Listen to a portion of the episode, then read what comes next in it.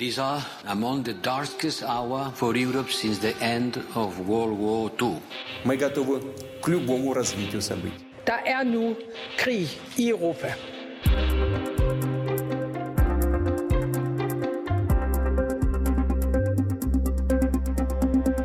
Milliondyre luksusyachts i Sydeuropa, ekstravagante lejligheder på mondæne adresser i London og private jetfly. Det er bare nogle af de ejendele, som rige russiske oligarker kaster sine penge efter. Men oligarkerne er også særligt dygtige til at skjule deres penge. For eksempel i Panama, på Cayman Islands og andre steder, der er kendt for at være skattely. Og det er en hovedpine for vestlige stater, som lige nu har sanktioneret flere end 1000 oligarker med forbindelser til Kreml i forsøg på at straffe det russiske regime, særligt efter invasionen af Ukraine. I dag der ser vi nærmere på de russiske oligarker og hvor de mere præcist gemmer deres penge. Og så spørger vi, hvad konsekvensen er, når oligarker formår at være et skridt foran de vestlige sanktioner. Jeg hedder Alexander Wils Lorenzen. Og jeg hedder Cecilie Lange. Velkommen til Krig i Europa.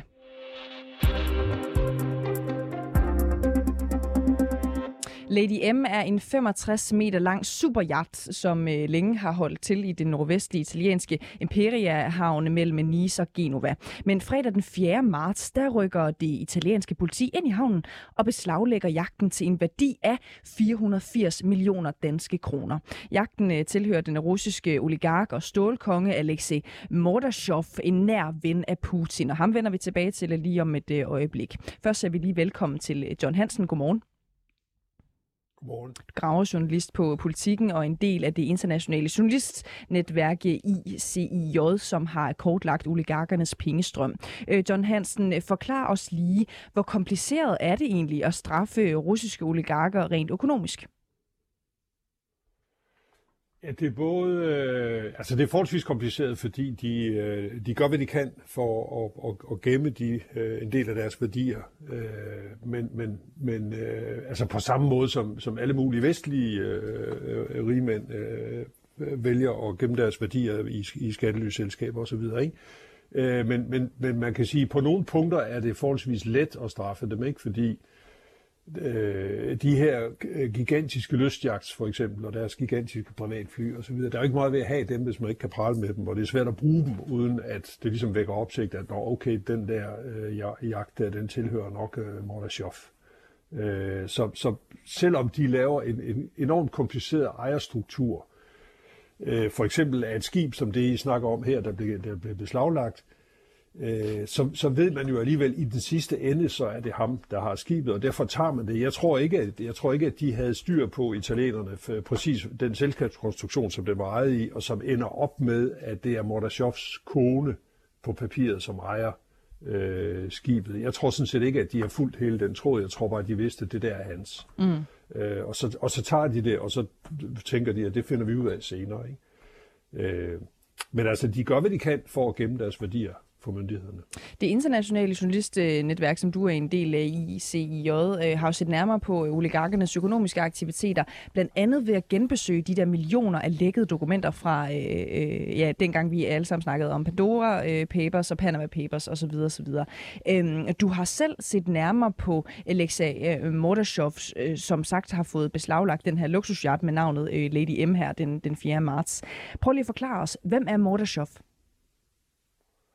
Jamen, han er en af dem, som vi kalder oligarker, og det er en kreds af mennesker, som fik mulighed for at berige sig, da Sovjetunionen gik i opløsning, og man ligesom skulle, altså under Boris Jeltsin, hvis nogen kan huske ham som præsident, som var noget vidtløftig og uligevægtig præsident, og som ikke havde styr på sagerne helt.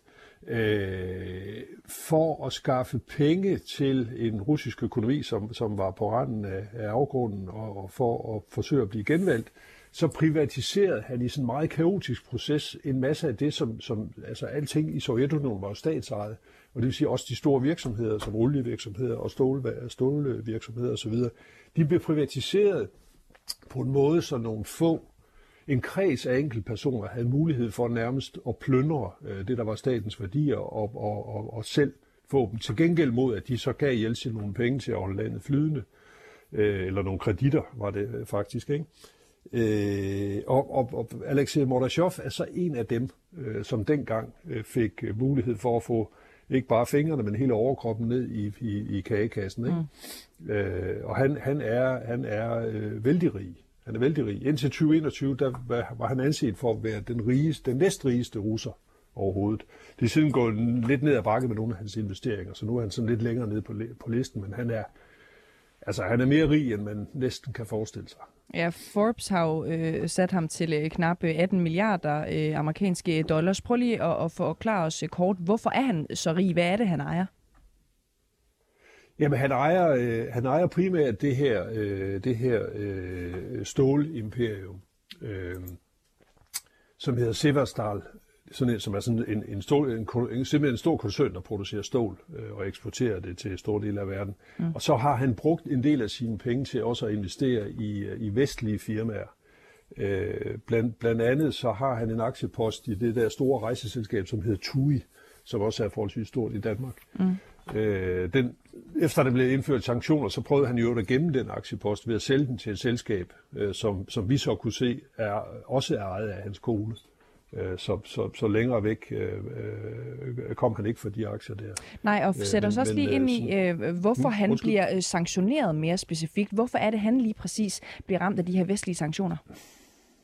Jamen det gør han, fordi man prøver ligesom, man har sådan en forestilling om, at de her oligarker, som fik lov at plyndre landet af Boris Jeltsin i sin tid, man har en forestilling om, at de på en eller anden måde sådan er nærtstående med Putin, at de har indflydelse på Putin, at de nyder godt af Putins regime.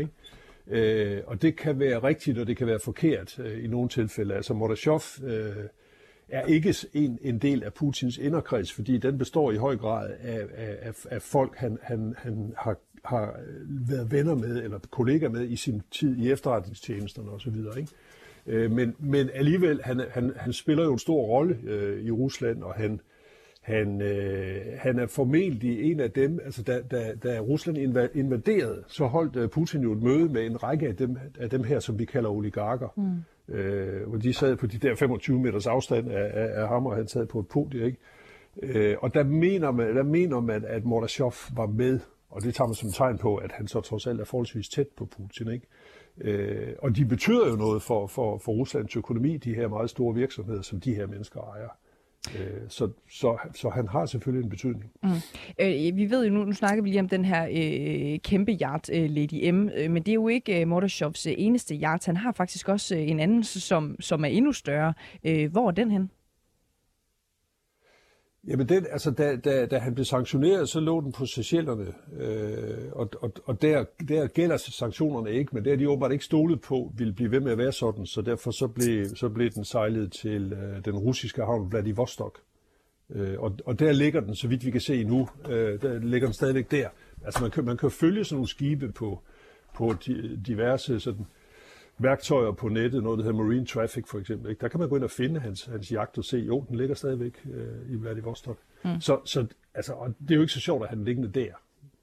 Og jeg ved jo også, at han har også en luksusjet, som er blevet fløjet til Moskva den 4. marts, så man kan bare ikke lade være med at tænke på, altså det kan jo lyde lidt som om, at Mordashov har forudset, at han vil blive sanktioneret der, fordi som har rykket sin egen dele til Rusland.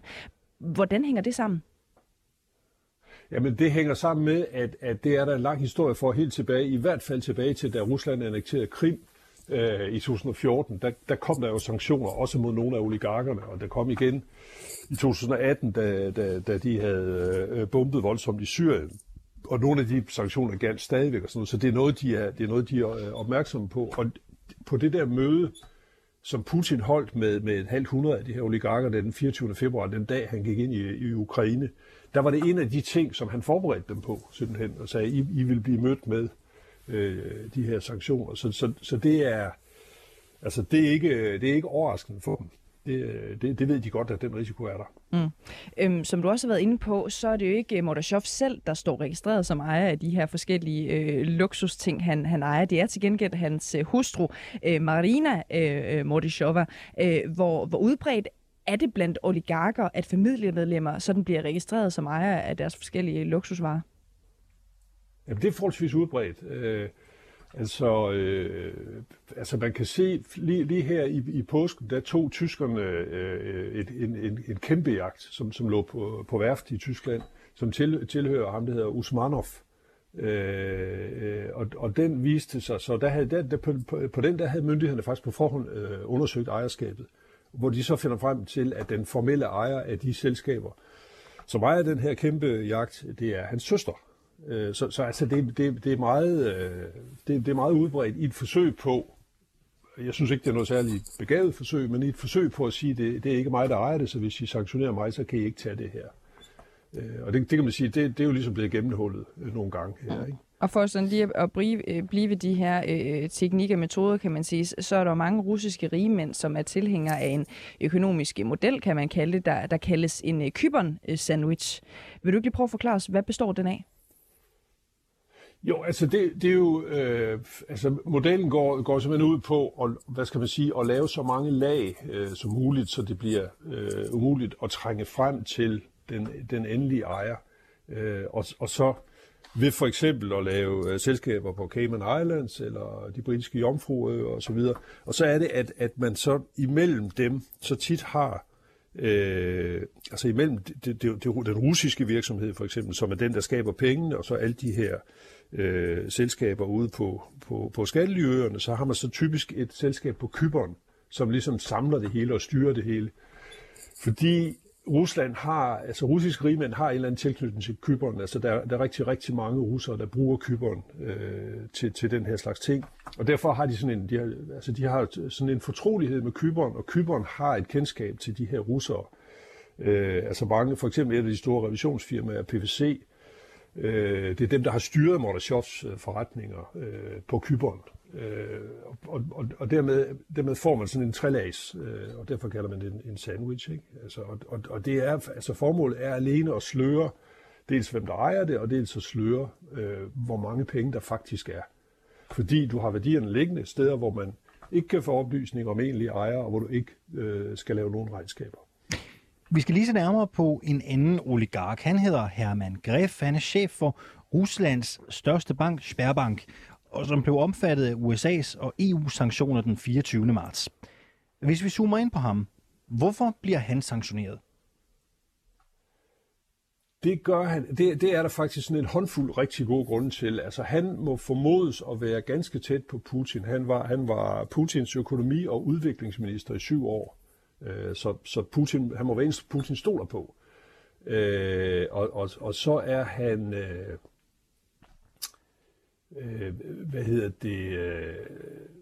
så er han chef for den der Sberbank, som er den største russiske bank, altså ligesom de andre en meget, meget rig mand, så han anses for at være et eller andet sted i en inderkreds, og derfor prøver man at ramme ham i håb, altså det er jo selvfølgelig i håb om, at også i håb om, at han kan påvirke Putin til at holde op med det, han gør. Fordi det skader folk som Herman Gref, ikke? Og det viser sig jo også, at Gref har overført en stor del af sine værdier til sin nevø, Oscar Gref. Hvorfor endte de lige der? Jamen, altså man kan gætte på, at fordi der har vi jo aldrig haft hans egen forklaring på, men altså man kan gætte på, at det er fordi, at Oscar der, som var 24, da han fik den her kæmpe formue overdraget på papiret i hvert fald, at han ikke var så meget forbundet med Rusland. Fordi han havde boet uden for Rusland i 12 år på det her tidspunkt. Det vi kan se i de interne dokumenter, der blev lækket til os, det er jo, at han så i en samtale med dem, der skruer det her sammen for ham og laver den her overdragelse, der siger han så, at jamen, han har ikke nogen særlig forbindelse med sin onkel, Herman Gref, den russiske oligark, og når han har modtaget de her penge, så modtager han ikke instruktioner fra Herman Gref. Så derfor, altså du ved, hvor man ligesom prøver at holde en overflade af, at nu er de uden for Herman Grefs indflydelse, de her penge. Hvad der selvfølgelig er rent pro forma.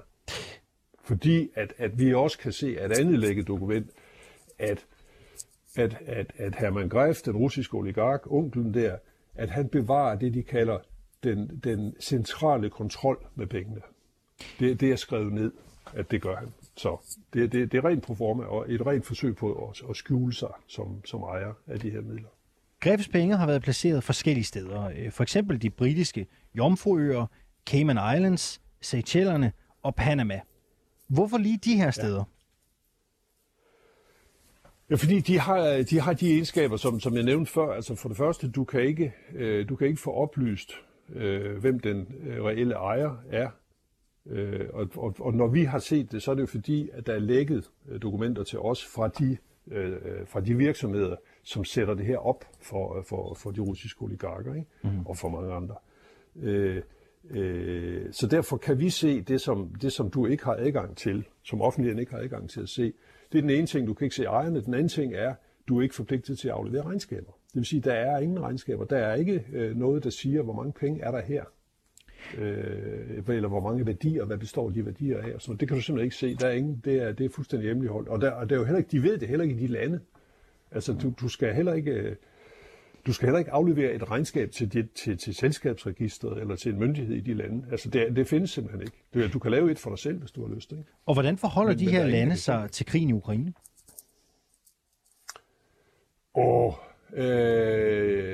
Det har jeg egentlig aldrig undersøgt, men jeg vil tro, at de forsøger at holde sig neddykket og neutrale så meget som overhovedet muligt. Fordi de har så mange interesser hos dem, som bliver ramt af det her, at jeg tror bare, at de forsøger at lade være med at sige noget om noget. Det her, det er jo bare et lille kig ind i oligarkernes verden, og ikke mindst den måde, som de administrerer deres formuer på. Når vi nu ved, at det kan lade sig gøre for dem at undvige sanktionerne, blandt andet ved at placere penge hos slægtninge, placere dem i skattely, har sanktionerne så overhovedet den ønskede effekt? Ja, det er jeg ret sikker på, at de har. Altså fordi der jo, altså dels mister de jo sådan nogle de der sådan, hvad skal man sige, deres iøjnefaldende praleting, ikke? Altså deres lystjagt, deres jetfly, deres luksusejendomme i London og ved den franske riviera og så videre. Dem mister de ligesom muligheden for at bruge, men de oplever også, at deres midler bliver låst i bankerne, for eksempel i Schweiz og andre steder. Så jeg er sikker på, at det generer dem ganske meget.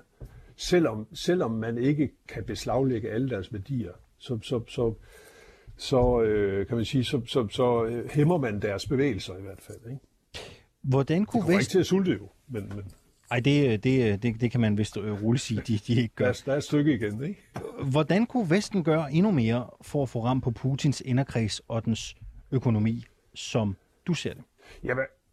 Jamen altså, man kunne jo gøre det, fordi de bruger jo bare de samme værktøjer, som danskere og amerikanere og tyskere og englænder gør, når de har lyst til at gemme deres penge, enten for skattevæsenet eller for myndighederne.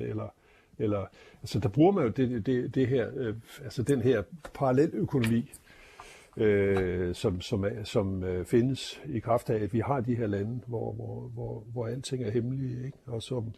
Og som jo indtil for ikke ret lang tid siden også omfattede europæiske lande og EU-lande og så videre, ikke? Altså Luxembourg, Storbritannien har været store hemmelighedsøer, hvor man kunne gemme sine værdier og gemme hvem man selv var som ejer, ikke?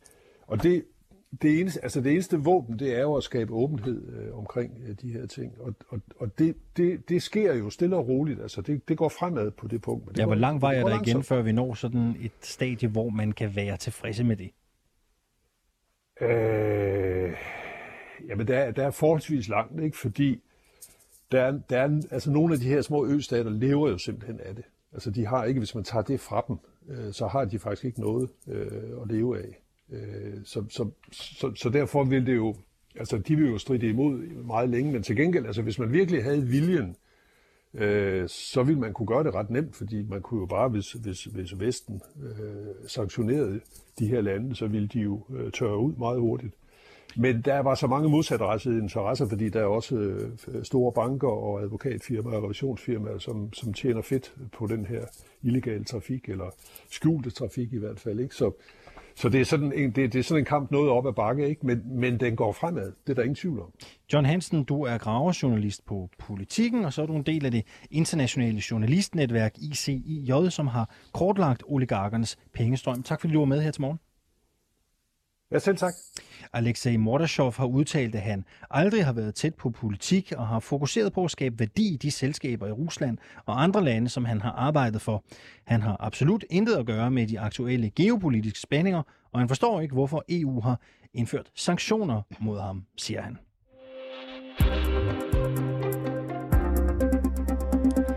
Den vestlige verden har lagt sanktioner ned over Rusland stort set hver eneste uge, siden Ukraine blev invaderet den 24. februar. I EU-regi der har man af flere omgange sanktioneret russiske oligarker, som for eksempel Roman Abramovich og Gref og Mordashov, altså som vi snakkede om her. Velkommen til Krig i Europa, Anders Overvad. Mange tak. Chefanalytiker hos Tænketanken Europa. Er det din vurdering, at EU's sanktioner mod de rige russiske oligarker har den ønskede effekt? Ja, det er da noget, der kan mærkes på dem, men som John Hansen også var inde på og kom rigtig godt igennem, var jo, at der er jo rigtig mange huller i de her sanktioner, fordi der er rigtig mange lande, som ikke bakker op om dem. Og det gør, at man for eksempel kan gemme store dele af sin formue på, i skattely, og derved stadigvæk undgå sanktionerne. Når det så er sagt, så tror jeg stadigvæk, at nogle af dem, I nævner, de kan godt mærke, når deres luksusjagt den bliver taget fra dem, og at alle de midler, de har gemt i vestlige banker, de bliver lige pludselig indefrosset. Så det er ikke en gratis omgang for dem, men det har måske ikke den totale effekt, man godt kunne forvente. Jeg får lyst til at spørge, fordi som vi også hører vores tidligere gæst sætte nogle ord på, det er ikke sådan, de kommer til at sulte de her mennesker, men de kan alligevel mærke, når der er nogen, der tager deres dyre, fornemme yacht, som ligger nede et eller andet sted. Hvis du havde sådan et parameter stående foran dig, hvor i høj grad synes du, tror du, de kan mærke det? Jeg tror mere, det skal ses som et spørgsmål at trykke på alle de ting, eller alle de knapper, vi overhovedet kan for at ramme russerne. Altså EU står jo også i en situation selv med stor intern dialog om, hvordan vi skal komme videre i de her sanktionspakker. Og sanktionere rige russere, det er der ikke rigtig nogen, der kan være imod. Det er et rigtig godt sted at starte, og det er et godt sted at gå efter Putins inderkreds for at lægge pres på den politiske elite. Det vi jo desværre ser, det er, når vi laver eksportforbud mod Rusland, og virksomheder trækker sig ud, jamen så er det jo ikke de rige russere, der bliver ramt af det her. Det er de almene, og det er jo ikke deres skyld, at Putin har valgt at gå ind i Ukraine. Der får du en social slagside, som er nødvendig for at lægge pres på Rusland, men desværre rammer også nogen, der er uskyldige i det her. Når vi så ser de her interne dialoger, der i øjeblikket er i EU med Tyskland på den ene side, som jo holder fast i, hvis vi går efter naturgassen, som har været noget af det, vi har diskuteret hele tiden, jamen så rammer vi i recession. Vi er nødt til at ramme russerne med noget, der gør mere ondt på dem, end det gør på os. Jamen så giver det jo rigtig god mening i virkeligheden at kigge mod, hvem er det Putins venner er, og hvem er det, der har lukreret rigtig godt på det her system, som Putin har bygget op. Mm. Så hvis vi er enige om et eller andet sted, at det er jo ikke oligarkerne, som lider allerstørst nød under de her sanktioner, det er nærmere, du siger selv, der er en social slagside. Prøv lige at sætte nogle ord på, hvordan man kan se og fornemme dem, altså når de her sanktioner rammer de gængse russere. Jamen altså for eksempel, der ser vi jo i øjeblikket Europa-inflationen, den er på himmelfart, blandt andet på grund af krigsfølgerne her. Det samme ser man jo i Rusland. Og de mindst bemidlede, det er dem, der bruger flest penge på varme, det er dem, der bruger flest penge på fødevarer. Og det er noget af det, der stiger allermest i pris, som følger af de her sanktioner. Så derfor så er det for dem et spørgsmål om, at deres økonomiske fundament, det ligesom forsvinder. Hvor hvis du er russisk oligark, jamen jeg kan nu ikke længere tage til London og bo i min store luksuslejlighed, og jeg er også lige nødt til måske at omdirigere nogle familiemedlemmer for, at de skal tilbage til Rusland. Men jeg har jo stadigvæk store reserver nede i Panama og andre steder, som jeg kan bruge. Jeg kan også bare vælge at tage til Dubai eller tage til Kina i Macau og vælge at holde min ferie der. Der er jo stadigvæk meget velkommen. Så man kan godt komme udenom det, der er bare nogle ting, man ikke kan i samme omgang. Og det er jo noget helt andet, end at du kommer ned hos bageren om morgenen og ser, at det brød, du plejer at købe, lige pludselig bliver væsentligt dyrere, og nu er du faktisk der, hvor du skal til at grave rigtig, rigtig dybt i lommerne for at få din økonomi til at hænge sammen hver måned. Og jeg ved jo også, du mener, at der er en grundlæggende udfordring, her man måske kalde det, i, at Kina for eksempel ikke bakker op om sanktionerne mod russiske oligarker mere specifikt. Hvordan udviser Kina den her manglende opbakning? Altså, hvordan kan man se det? Jamen, meget populært sagt, så er Kina jo faktisk kravlet lidt op på hegnet og har været fuldstændig afvisende for at tage afstand over for hele den her krig og den russiske gøren. De ser ikke noget problem med fortsat at handle med Rusland. Det vil de faktisk rigtig gerne, særligt fordi at nu Europa nu ikke længere vil købe olie for Rusland, og vi vil heller ikke rigtig købe kul. Jamen så står der jo købere klar herunder Indien og Kina, som rigtig gerne vil købe det billigt, og de kan altså så udnytte den her situation til at få nogle billige brændstoffer. Det er jo klart i deres interesse, og derfor gør de det også. Men for ligesom hvor højspændt den her situation er, så var der for et par uger siden et virtuelt topmøde mellem EU-lederne og Kina, hvor EU vil lægge pres og sige, nu bliver I simpelthen nødt til at gøre noget. Der er altså relativt mange rapporter om, at der bliver gået krigsforbrydelser i Ukraine, og det må I da kunne tage afstand fra. Og det møde, det gik simpelthen så dårligt, at halvvejs igennem, der udsender Kina deres officielle udtalelser for, hvordan de mente, det her møde var gået. De var ikke interesseret i en dialog om det her på nogen som helst måde. Og hvad gik galt? Jamen, der gik det galt, at det ikke er i Kinas interesse at gå efter deres egne venner her under Rusland, fordi jamen, de vil gerne have den billige russiske energi. De har ekstremt behov for at få noget fat i noget af den naturgas, EU plejer at købe, hvis de skal i mål med den grønne omstilling. Derudover så har de også et forhold til nogle af deres nabolande her under Hongkong og Taiwan, hvor de måske heller ikke lige helt anerkender dem som selvstændighed. Så der er jo ingen grund til at bakke EU op i, at Ukraine er et selvstændigt land, hvis du måske går med lidt tanker om, at gerne vil involvere nogle flere lande i dit eget territorie. Og hvordan bliver det her opfattet i EU? Det bliver jo opfattet ekstremt kritisk. Det har faktisk skadet Kina så meget nu, at man har fra kinesisk side sendt deres østeuropæiske diplomater på charmeoffensiv. Fordi det er jo ikke nogen hemmelighed, at Kina har ekstremt store interesser i Østeuropa. Det er hele det, man kalder den nye Silkevej, hvor man skal forbinde Østeuropa sammen med Kina og få genoplevet gamle handelsstrømme.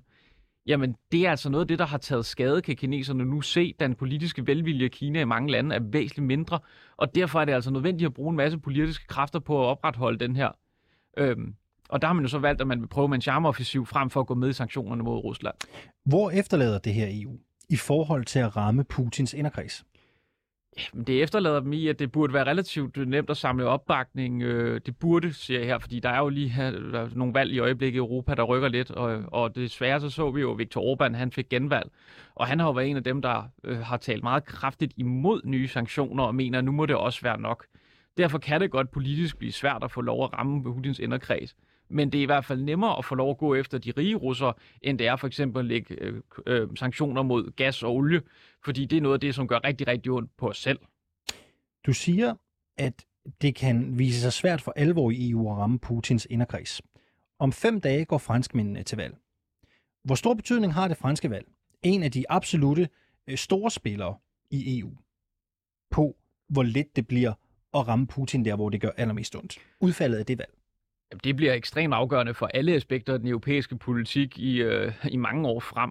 Macron er jo super-europæer og ser Europa som vejen på mange af de politiske udfordringer. Han har også været en af dem, der har været rigtig store fortaler for hårde sanktioner mod Rusland. Og i meget skærende kontrast, så har du en Le Pen på den anden side. Hun er ikke så villig længere til, at hun gider at lave en Brexit Volume 2. Det har hun fundet ud af. Det var nok lige omkostningstungt nok. Men EU skal fylde mindre. Sanktionerne skal fylde mindre, og nu skal vi også se at komme videre og fokusere på, at Frankrig skal styre sig selv, og EU skal ud af boldbadet. Men der er jo, de fleste spår jo, at Macron givetvis vinder valget, men lad os have et scenarie, hvor Marine Le Pen bliver ny præsident i Frankrig. Vi har Orbán, der er blevet genvalgt for Fidesz. Hvad kan det betyde? Hvad vil det betyde i forhold til at ramme Putins inderkreds? Jamen, det vil betyde, at det bliver ekstremt svært at få nye sanktioner igennem, så hvis man har et håb om, at vi kan spare den almene russer ved nye sanktioner og kun gå efter de rige oligarker, jamen så vil der være en stor politisk velvilje, der simpelthen ikke vil være til stede, fordi man ligesom ser for nogle af de her som værende ikke et europæisk spørgsmål. Det er en krig mellem Rusland og Ukraine, og derfor er der ikke som sådan nogen grund til, at vi skal blande os. Det er jo ikke kun oligarker, det her bliver et problem. Det er våbenleverancer, det er alle former for embargoer, man kan tænke sig. Jamen, det vil blive ekstremt svære politiske forhandlinger, hvor to lande i EU, der går sammen og siger nej, og både er et størrelse som Frankrig og Ungarn, jamen så er det altså svært at se komme igennem med noget videre derfra. Overvad, du chefanalytiker hos Tænketanken Europa her til sidst. Nej, ved du hvad, det kan vi ikke engang nå. Tiden er ved at løbe fra. Så jeg vil simpelthen sige tak, fordi du kom her til morgen. I stedet for altså Anders Overvad, chefanalytiker hos Tænketanken Europa.